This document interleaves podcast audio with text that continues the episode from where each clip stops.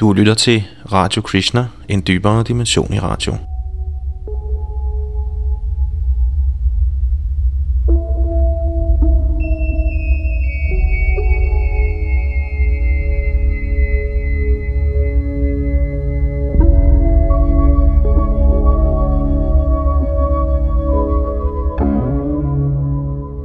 Vi bringer i det kommende indslag en artikel fra Krishna-bevægelsens nyhedsblad Nyt fra Hare Krishna. En artikel oprindeligt skrevet af Sadaputa Das fra vores videnskabelige gren, The Bhaktivedanta Institute i USA. Her oversat af Lalitanath Das med en indledende kommentar.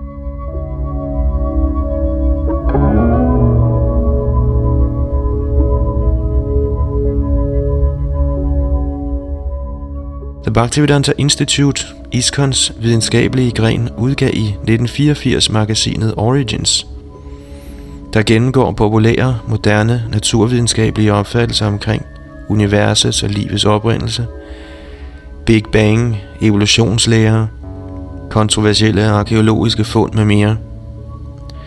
Origins afsluttende artikel, Higher Dimensional Science, beskæftiger sig med, hvordan man overskrider grænserne for den mekanistiske naturvidenskab og af videnskabelig forskningsmæssig vej for erkendelse af livets mysterier, universets oprindelse, sjælens natur og Guds eksistens.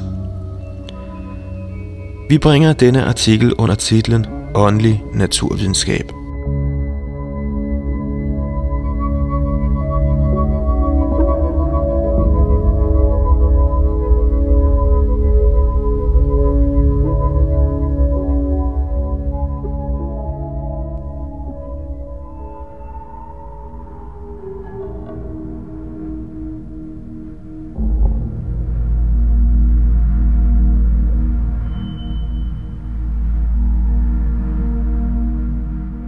Og så til Sadaputas artikel. James D. Watson, medopdager af DNA, sagde for ikke så længe siden om livets mysterium. Og jeg citerer. Det er meget komplekst, men det kan forklares ud fra kemiens love, ud fra tilfældig termisk bevægelse. Det er kompliceret, der er mange variabler, men der er ingen tvivl om det. Citat slut.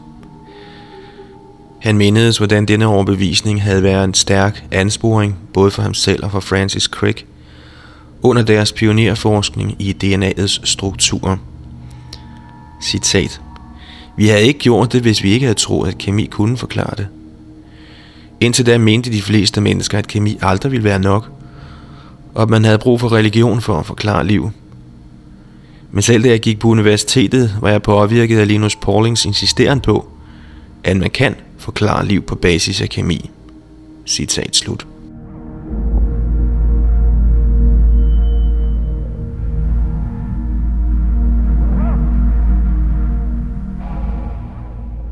Hans indstilling til religion belyses yderligere af følgende udtalelse.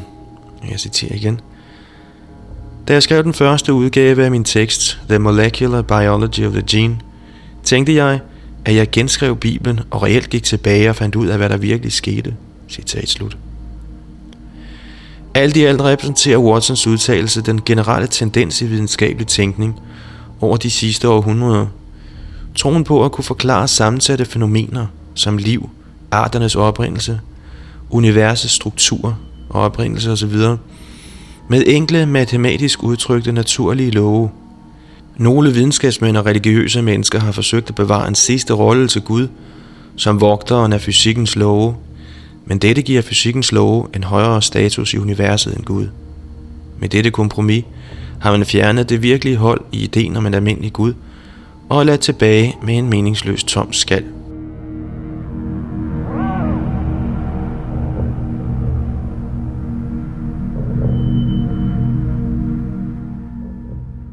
For sit vedkommende opretholder Watson en urokkelig tro på, at en fysisk forklaring altid er mulig. Citat. På DNA-stadiet fungerer den fysiske forklaring af livet ganske udmærket. På et mere komplekst stadie forsøger vi fortsat at regne den ud. Embryologi er meget vanskeligere. Og i neurobiologi er der meget få indblik. Men nogen vil opleve et øjeblik, hvor lyset bliver tændt. Problemet med at forklare bevidsthed i biologiske begreber er en endnu hårdere nød, men jeg er sikker på, at det vil lykkes. Citat slut.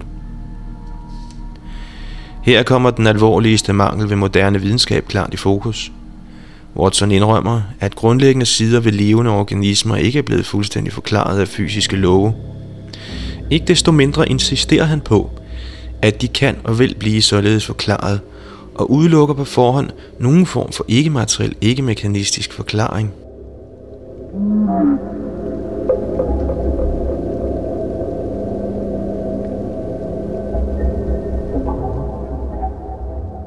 Men er dette virkelig sandt? Kunne det være tilfældet, at Watsons tro ikke er velunderbygget?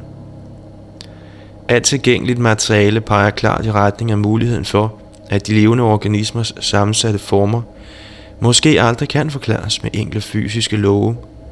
Man kunne således sige, at Shakespeares værker kan forklares som en kombination af alfabetets 26 bogstaver, men der er afgjort mere involveret end det. På samme måde kan videnskabsmænd sige, at liv kan forklares som en genetisk kode, der er lagt ned i bestemte molekyler. Men indtil videre er det ikke lykkedes igennem denne fremgangsmåde at gøre rede for sammensætningen af selv de enkleste livsformer. Ligesom ingen har fundet frem til et enkelt sæt love, der kunne få en computer til at forvandle alfabetets 26 bogstaver til en Hamlet eller en Macbeth, har ingen videnskabsmand påvist noget sæt af enkle, naturlige love, der kan forvandle livets få grundlæggende molekylære byggesten til en enkelt selvforplantende celle.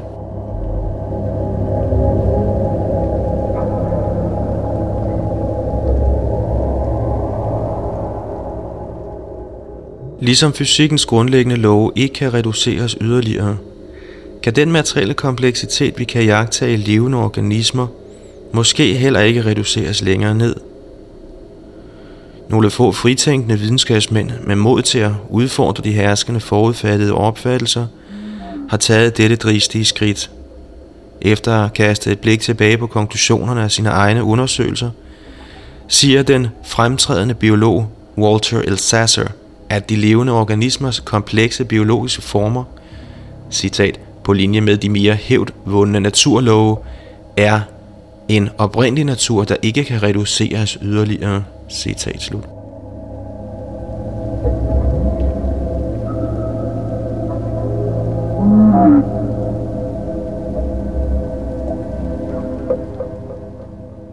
Når nu videnskabsmanden ikke kan reducere komplekse ting til enkle principper, har man to valg. Det ene er blot at være tilfreds med at konstatere, at disse ting findes, og mere kan vi ikke sige om dem. Det andet er at gå videre og søge efter fundamentale faktorer, der er tilpas komplekse, til at kunne have frembragt den irreducerbare kompleksitet, man kan observere. Med andre ord må man overveje eksistensen af en absolut kompleks form. Efter at have fundet denne, kunne man da udforske dens natur og af hvilken vej information overføres fra denne kilde til at frembringe de former og strukturer, såsom levende væsener, vi ser i universet. Vi behøver ikke at have nogen forudfattede idéer om naturen af denne absolute komplekse form. Fra logikkens synspunkt er der mange muligheder, der kan tages i betragtning.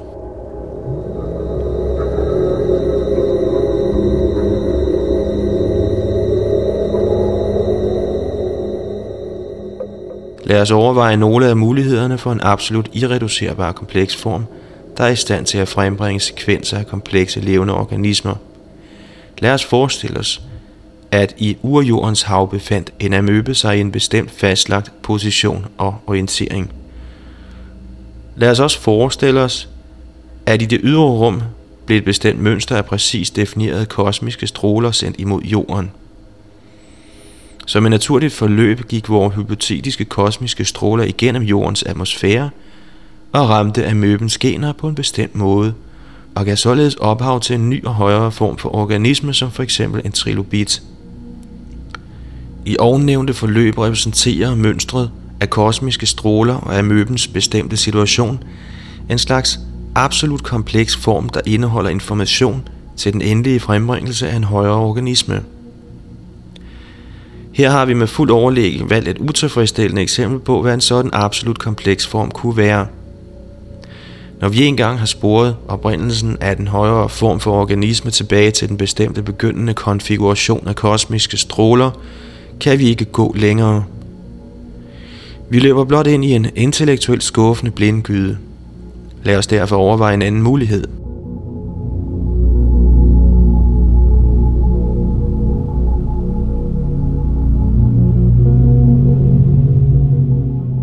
Lad os forestille os en fuldstændig informationskilde, der udspringer samtidig med universet.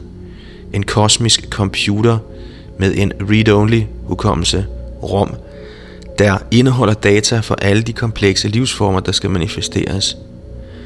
Denne idé kan måske synes besynderlig, men hvis fysikerne kan acceptere hypotesen om, at hele universet kommer ud af kvantevakuumet, hvorfor kan en universel computer der ikke dukke op samtidig med det? Astronomerne Sir Fred Hoyle og Chandra Vikramasinghe har foreslået noget i den retning i deres bog Evolution from Space. Citat. Så hvad nu hvis vores stamfader var en særdeles intelligent silikonchip? En ting ser rigtig ud ved denne idé. Det vil ikke være muligt for en intelligens, uanset hvor stor den er, at frembringe kulstofbaseret liv, altså liv baseret på kulforbindelser, uden at udføre en enorm mængde beregninger. Citat slut. I virkeligheden er ideen om en kosmisk computer blot en livagtig måde at nedbryde den dybt indgroede opfattelse af, at fundamentale principper skal kunne reduceres til enkle naturlove. De fleste videnskabsmænd er besat af ideen om at se naturlige fænomener som en fremadskriden fra enkel til kompleks, hvorimod det i virkeligheden synes at være det modsatte, der sker. Alt komplekst har sin oprindelse i noget, der er lige så eller endnu mere komplekst – Derfor kunne vi forestille os, at den kosmiske computer kunne bygge rumskibe ved at bruge information, der indeholdes i den hukommelse, og disse rumskibe kunne derefter rejse til forskellige planeter, implantere livsformer i passende omstændigheder og derpå vende tilbage med mellemrum for genetisk at forandre dem. På denne måde frembringes forskellige organismer i sekvenser.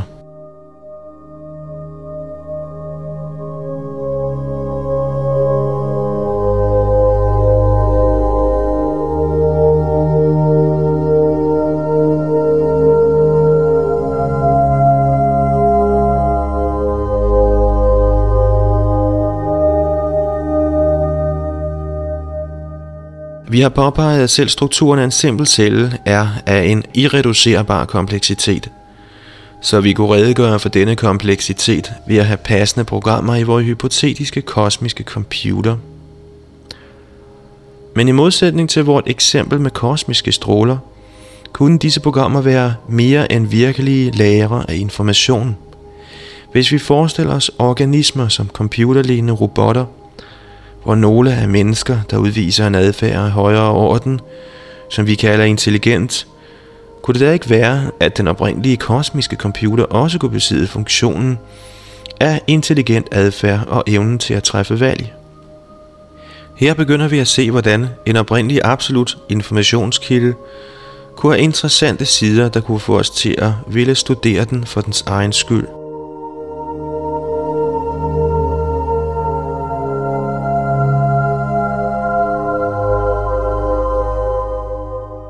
Bevidsthed og overintelligens.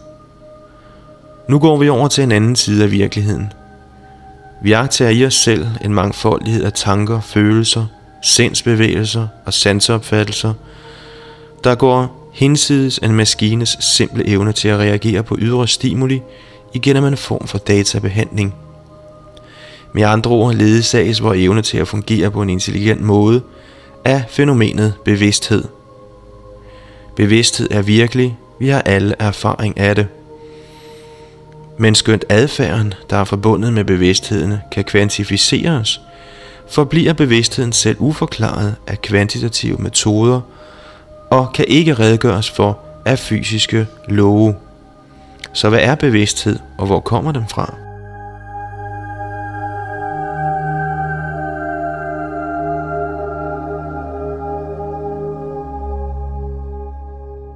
Vi har diskuteret muligheden af en kosmisk computer, der udviser en højere grad af intelligens, som den oprindelige kilde til visse komplekse sider af det univers, der kan jagtages.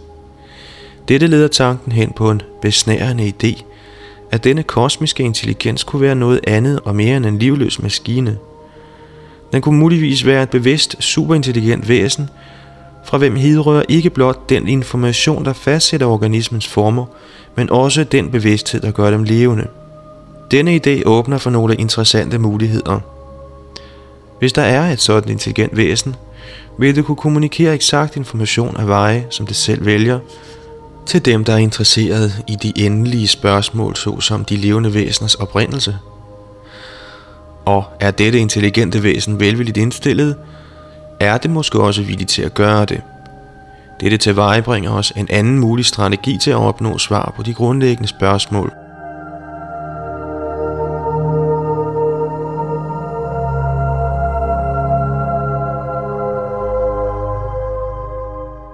Den videnskabelige standard strategi med at antage, at de grundlæggende årsager er enkle og derpå søge efter sådanne enkle årsager, vil afgjort være dømt til at slå fejl, hvis den yderste årsag er af en irreducerbar kompleksitet. Men er den yderste årsag et velvilligt indstillet superbevidst væsen, vil en efterforskning efter en proces, hvor man kan komme i kontakt med dette væsen, give resultat. Det indlysende praktiske spørgsmål er dette –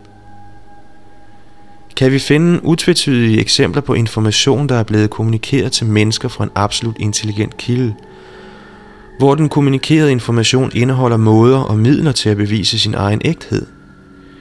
Vi foreslår, at vi i oldtidens Indiens vediske litteratur har et slående eksempel på en samling af den slags viden, der kan verificere sig selv. Den vediske litteratur indeholder en generel redegørelse for epistemologi eller erkendelsesteori, en systematisk analyse af fremgangsmåderne, hvorpå man tilegner sig viden, og giver også en grundig diskussion af naturen af universet og de levende væsener, der bebor det. På dette punkt skal vi kort diskutere nogle vigtige træk ved det vediske verdens billede.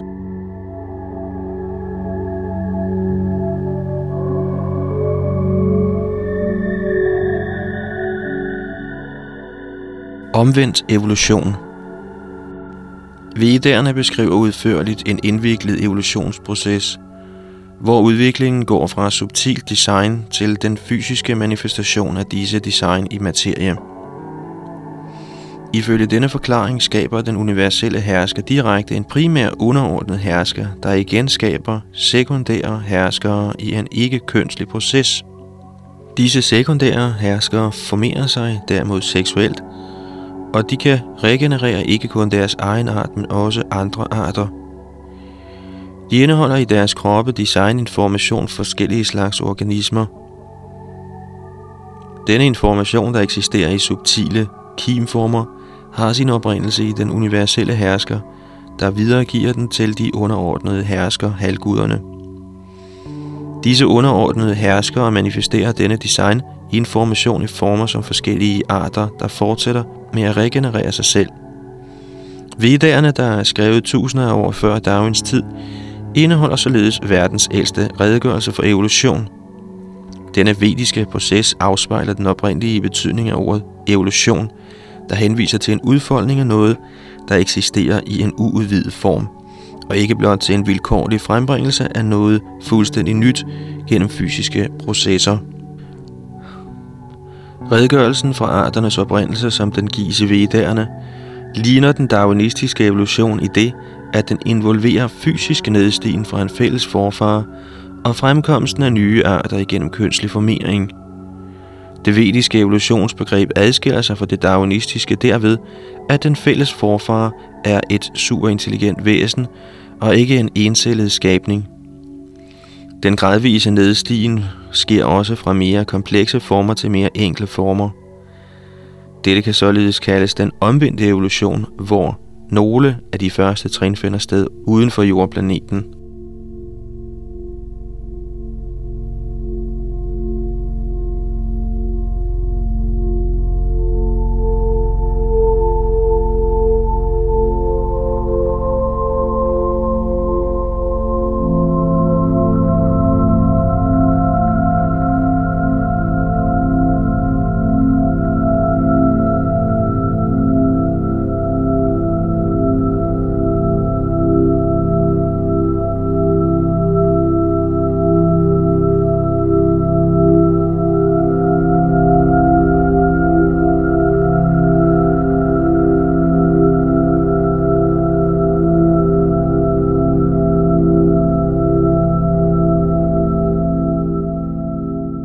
design information. Selv nogle moderne videnskabsmænd har beskæftiget sig med ideen om designinformation, der overføres fra en højere kilde. Robert Broom, der opdagede nogle af de tidligere Australopithecus fossiler i Afrika, skrev, og jeg citerer, Oprindelsen til arterne og megen af deres evolution synes at skyldes en tilrettelæggelse, og delvis den åndelige kraft, der er knyttet til dyret eller planten, styrer dets livsprocesser og tjener til at holde det mere eller mindre tilpasset dets omgivelser. Men i tilgift til dette synes der at være andre åndelige kræfter af en meget højere natur, der er ansvarlige for hvad der kan kaldes den større evolution. Disse åndelige kræfter synes at have virket ved fra tid til anden at styre de lavere kræfter, der er knyttet til dyr og planter.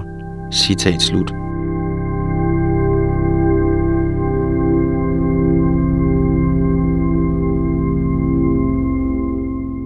Broom deler forestillingen om en højere styrende intelligens med den vediske opfattelse, skønt hans idé ikke er helt tilsvarende denne. Lignende tanker blev udtrykt af Alfred Russel Wallace, der sammen med Darwin gives æren for at have formuleret teorien om udvikling gennem naturlig udvælgelse. Han skrev i The World of Life, citat, Hvis der er et sådan uendeligt væsen, og hvis hans vilje og formål er forøgelsen af bevidste væsener, kan vi næppe være det første resultat af dette formål. Vi slutter derfor, at der i universet nu er uendelige grader af kraft, uendelige grader af viden og visdom, uendelige grader af indflydelse af højere væsener over lavere.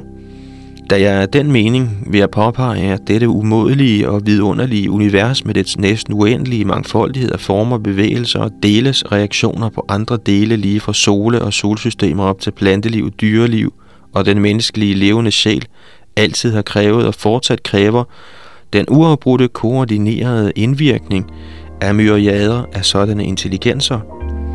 Citat slut.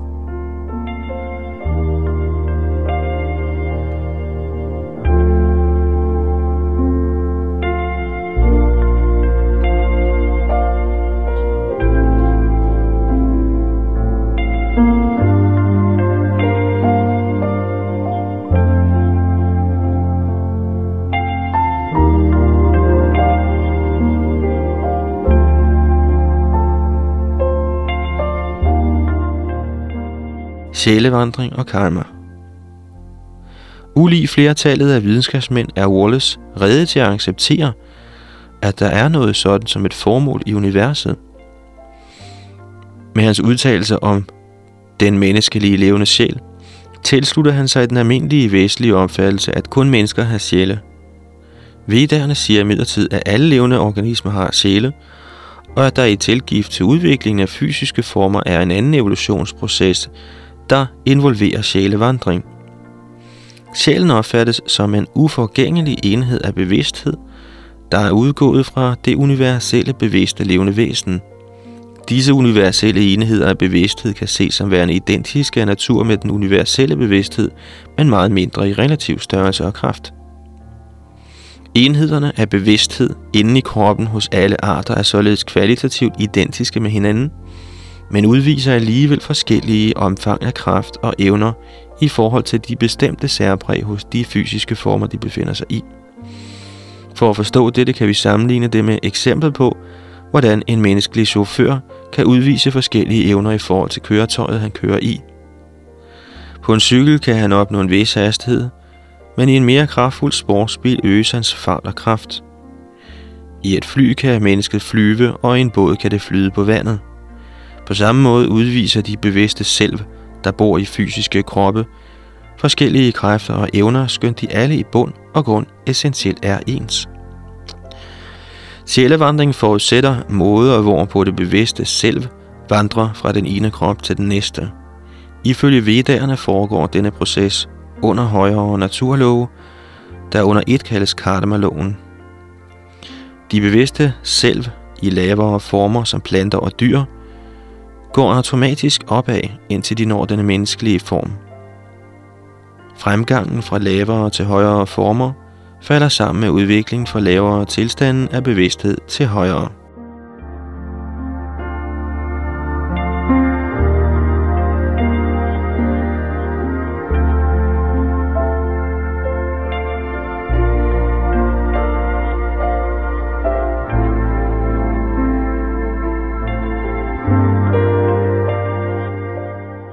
Hvorfor lidelse?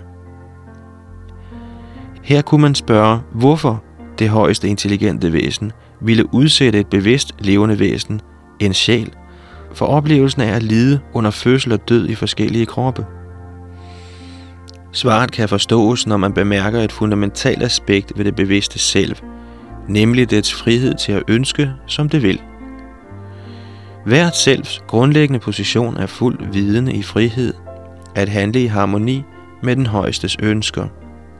Misbruger et bevidst levende væsen sin frie vilje til at handle uafhængigt af den højeste, imødekommer den højeste dette ønske ved at give det levende væsen et handlingsfelt i det materielle univers.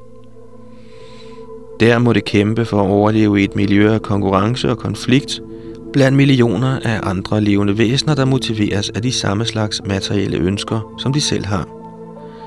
De gensidige vekselvirkninger mellem de bevidste levende væsener styres af karma, grundsætningen om universel retfærdighed, under hvilken de levende væseners medgang og modgang, samt lykke og lidelse, tildeles dem ifølge deres handlinger i tidligere liv. Hvert bevidst levende væsen er således personligt ansvarligt for sin skæbne.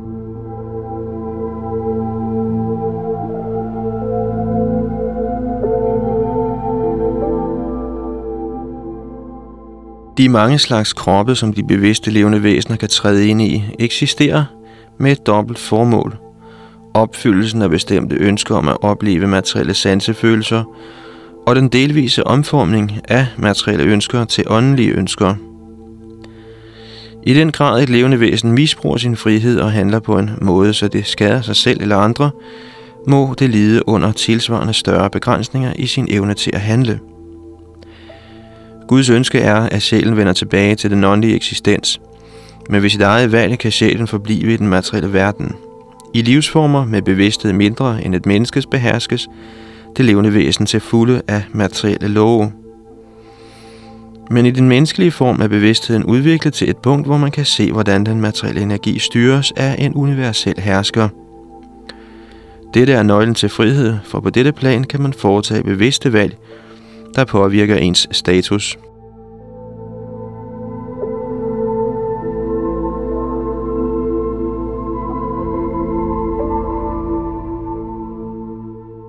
Karmaloven påvirker i stor udstrækning den situation, en person befinder sig i, men den bestemmer ikke absolut hans fremtid. Der er plads til frit valg. Det bevidste, levende væsen kan vælge at lade hånd om den universelle herskers ønsker og formål, at fortsætte med at lade sig føde igen og igen i den materielle verden og måske gå ned til former under den menneskelige. Eller det kan vælge at handle i harmoni med dennes vilje og formål og således blive befriet fra kredsløbet af fødsel og død og engagere sig i åndelige sanseaktiviteter.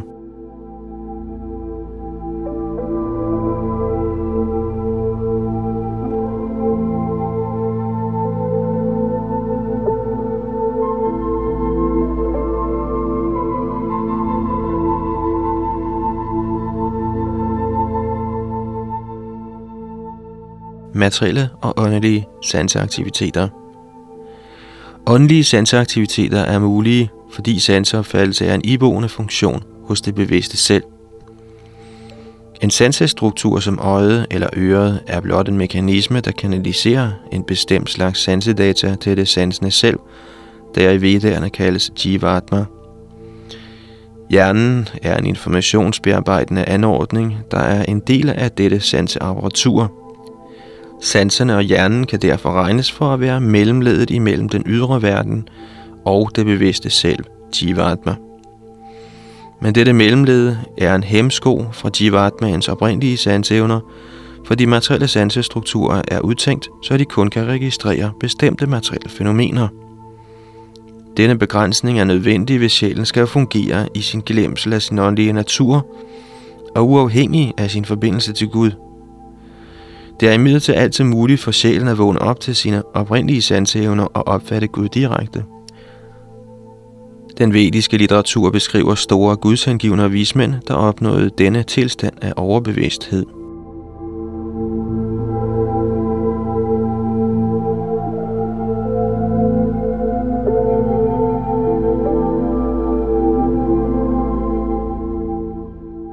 Forskellige niveauer af bevidsthed og aktivitet er mulige inden for de materielle sansers begrænsninger. En person på det almindelige menneskelige bevidsthedsniveau vil kun være vidne om de almindelige materielle fænomener, vi alle kender til. Men levende væsener med højere niveauer af bevidsthed, inklusiv sådanne væsener som deværende, de administrative halvguder, har adgang til dybere og mere omfattende aspekter af materiel virkelighed. For eksempel ser et almindeligt menneske, der kigger på fjernsyn, kun formerne af personerne på skærmen, men en tekniker kan forstå nøjagtigt, hvorledes billederne skabes og have direkte adgang til det elektroniske udstyr, der frembringer disse billeder. Ligesom en tekniker på en tv-station arbejder i et mere avanceret miljø end en person, der ser tv derhjemme, kan der i universet findes højere og lavere dimensioner af materiel virkelighed, der svarer til forskellige niveauer af materiel sansning.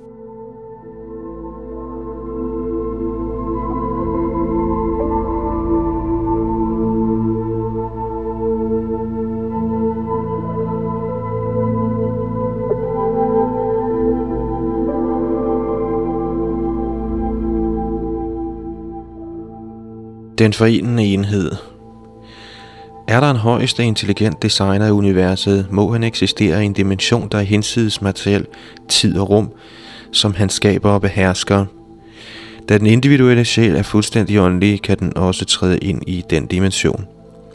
På dette højeste niveau af bevidsthed hindrer intet Jivatmans sanser i deres funktion, og han kan direkte se årsagen til alle årsager.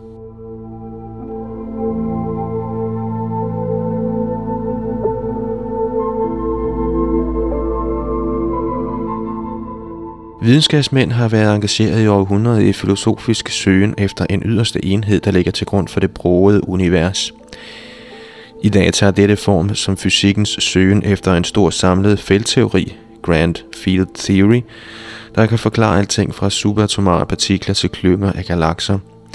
En sådan bestræbelse efter at finde et forenende materielt princip er imidlertid ikke lykkedes. Det kunne derfor være udbyggeligt at overveje det forenede aspekt ved et højeste bevidst væsen. For at forstå dette forenende aspekt, kan vi trække en parallel imellem det højeste bevidste væsen og de kvalitativt tilsvarende bevidste væsener som os selv. Selv når man hører dette, forener ens bevidsthed forskellige aspekter af virkeligheden. Radioen, ens selv, omgivelserne, ens tanker, til et enkelt integreret indtryk – på samme måde er det ene universelle bevidste væsen, der samtidig kaldes oversjælen, det integrerende princip, der binder universet sammen til en fuldstændig enhed.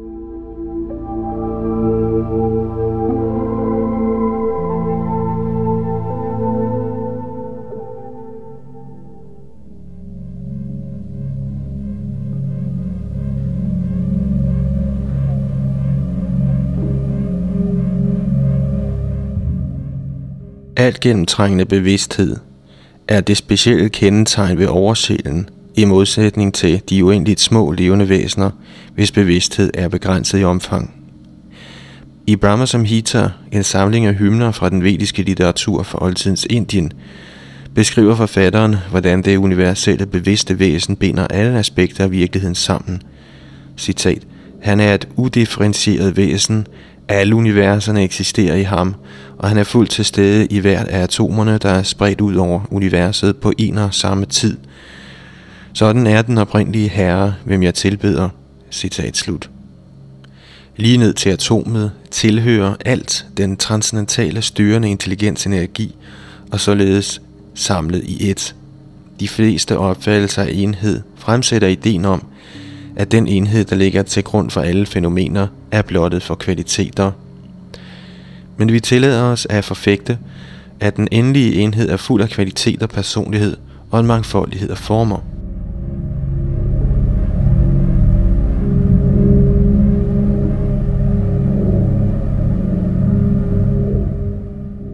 Indhentning af åndelig viden Skønt vores egen intelligens kan anvendes på materiens former og mønstre – og således leder os til visse konklusioner om eksistensen af en universel hersker, må detaljeret viden om dette højeste væsen og hans transcendentale handlinger opnås igennem en anden proces.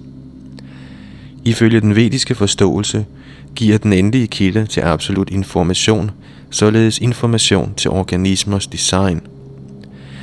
Han giver også information til de levende væseners funktionelle intelligens og sætter dem i stand til at udføre komplekse aktiviteter. I tilgift kan dette oprindelige væsen give information om sig selv. Vedderne giver en indgående beskrivelse af, hvordan denne absolute viden spredes. I bund og grund spredes denne information gennem lyd eller ord. Informationen kommunikeres til universets første levende væsen, Brahma, og går derfra videre fra den ene åndelige lærer, Guru, til den næste i en disciplerække. De vediske ord er kvalitativt forskellige fra materielle ord ved det, at de direkte rummer viden, i stedet for blot at repræsentere viden.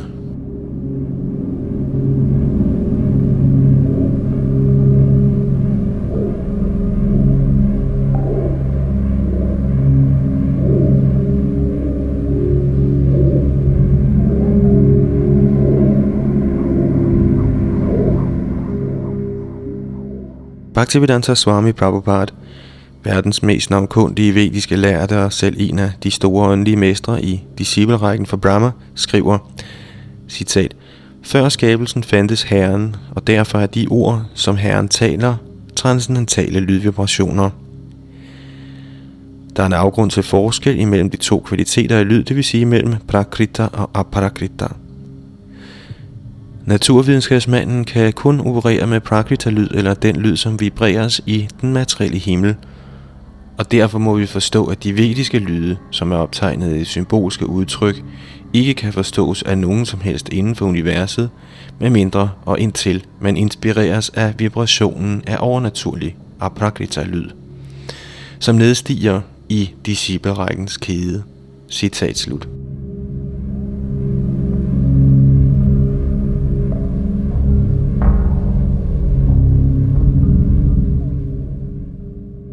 En materiel lyd er forskellig fra den genstand, den repræsenterer. For eksempel er ordet vand forskellig fra substansen vand, men vediske ord er ikke forskellige fra de åndelige realiteter, de repræsenterer. Ved at modtage vediske ord igennem den rette kanal, kommunikeres de åndelige realiteter, der indeholdes i dem, direkte til den modtagelige lytter. Forudsætningen er, at man modtager kundskaben, som den er blevet hørt, og videregiver den uden at ændre den. På denne måde forbliver informationen fuldkommen. På et bestemt tidspunkt i historien blev de vediske ord sat på skrift af den store vismand Vyastev. Disse skrifter udgør en standardsamling af kundskab, og de åndelige mesters undervisning kan således holdes op imod dem for at se, om den stemmer overens med vediske tekster som Bhagavad Gita.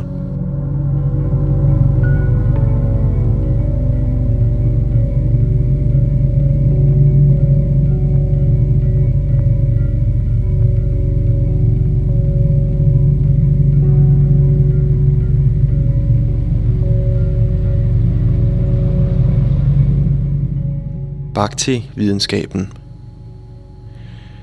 Det endelige mål med viden er at genoprette det bevidste selv til dets oprindelige position, der er fri for det fysiske stof.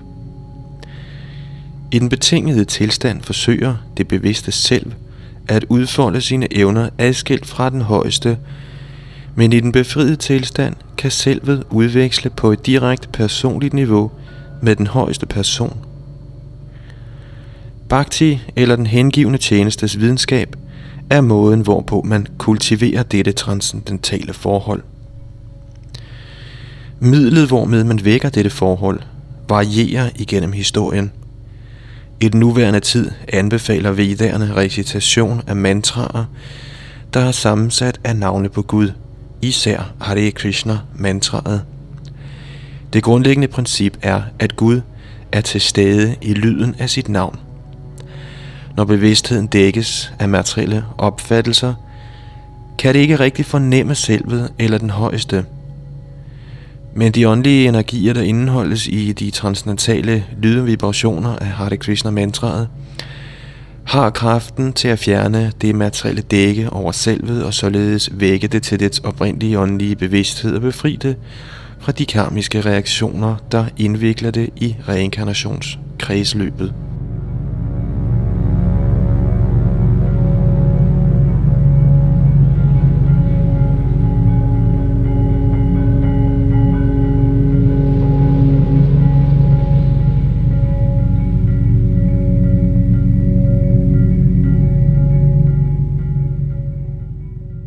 Betingelser for at få viden Videnskabsmænd har længe kritiseret religion for at fremsætte forklaringer, som man kan tro på eller lade være, men som ikke kan afprøves på en pålidelig måde.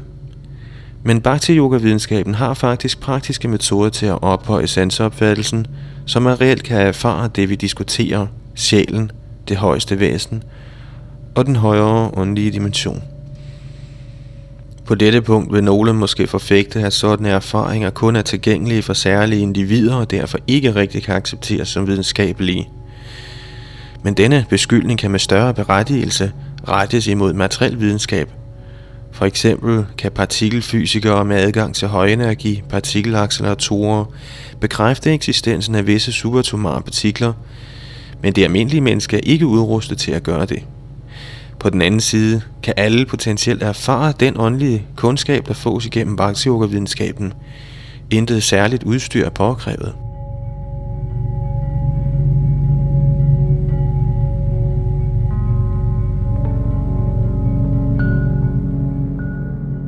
At alle og enhver alligevel ikke er i stand til omgående at indhente direkte erfaring af ikke-materielle fænomener, skyldes, at der er nogle nødvendige betingelser for, at ophøjelsen af bevidsthed kan finde sted.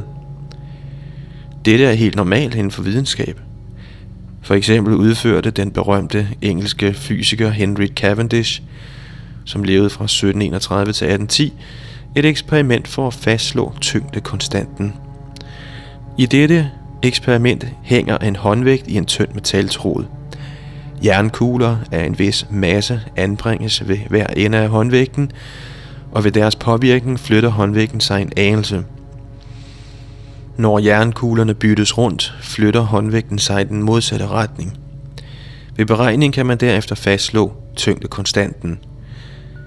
Men er der forstyrrelser udefra, for eksempel trafik, er det ikke muligt at få en nøjagtig måling – Udefra kommende påvirkninger må derfor omhyggeligt udelukkes fra systemet.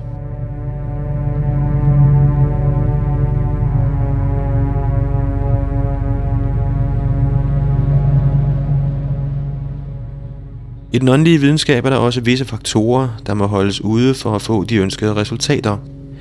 Der er visse aktiviteter, der er skadelige for højere bevidsthed.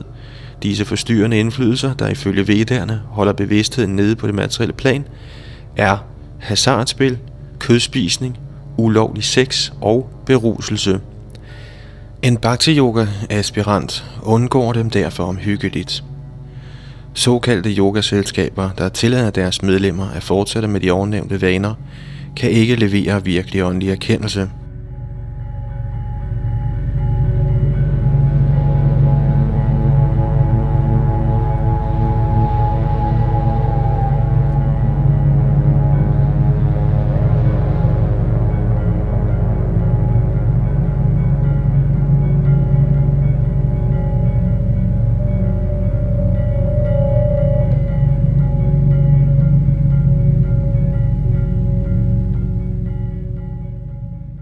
Kulminering af al videnskab.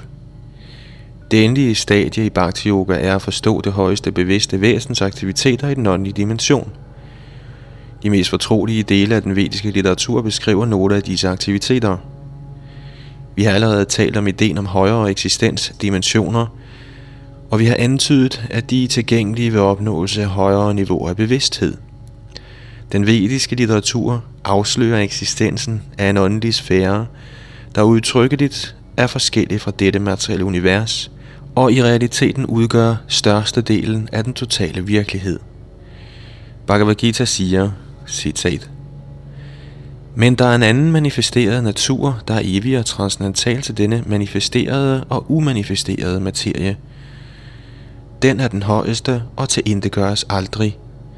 Når alt i denne verden til indegøres, forbliver den del, som den er – det, som vedantisterne beskriver som umanifesteret og ufejlbarligt, det som kaldes det højeste mål, det sted hvorfra man aldrig vender tilbage, når man har opnået det, det er min højeste bolig.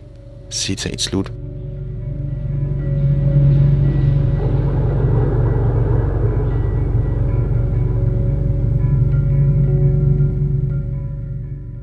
Gud skaber ikke blot det materielle univers. Han har sin egen transcendentale mangfoldige sfære, hvor han engagerer sig i aktiviteter for sin egen nydelses skyld. Gud er den højeste nyder, og utallige åndelige sjæle på det højeste plan af bevidsthed lever sammen med ham og omgås direkte med ham. De tjener Herren konstant uden selviske interesser. Herren gengælder dem ved igen at tjene dem, og herved erfarer både Herren og hans hengivne forskellige slags åndelige glæder, der langt overgår nogen form for materiel glæde. Naturen af disse udvekslinger udgør en videnskab i sig selv –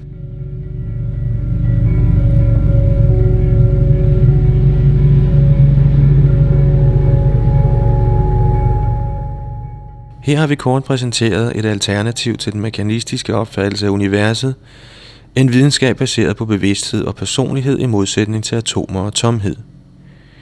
V. Heitler, en teoretisk fysiker ved Zürichs Universitet, siger i sin bog Man and Science, citat, Tillid til et mekanistisk univers er en moderne overtro. Som det sandsynligvis sker i de fleste tilfælde med overtro, bygger troen mere eller mindre på en række korrekte kendskærninger, der følgeligt uberettiget generaliseres og til sidst fordrejes så meget, at de bliver groteske. Hekseovertroen kostede utallige uskyldige kvinders liv på den grusomste måde. Den mekanistiske overtro er endnu farligere. Den leder til en åndelig og moralsk indtørring, der nemt kan lede til fysisk ødelæggelse. Når vi først er kommet til det punkt, hvor vi blot ser mennesket som en kompleks maskine, hvad betyder det da, om vi til gør det?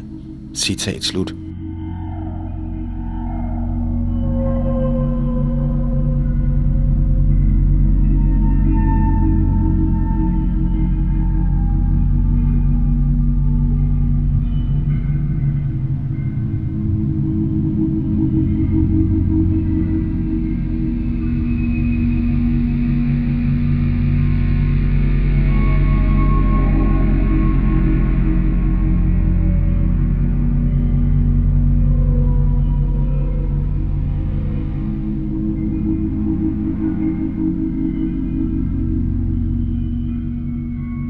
Og her i denne udsendelse af Radio Krishna har vi præsenteret en dansk oversættelse af Sardaputas sidste artikel fra hans magasin Origins, udgivet af The Bhaktivedanta Institute. Det var Lalita Nadas, der havde oversat denne tekst, som er blevet bragt i tre numre af Nyt fra Hare Krishna. Det var Yadunandandas, der stod for oplæsning og produktion, samt også teknik af denne udsendelse. Tak for nu. Hare Krishna.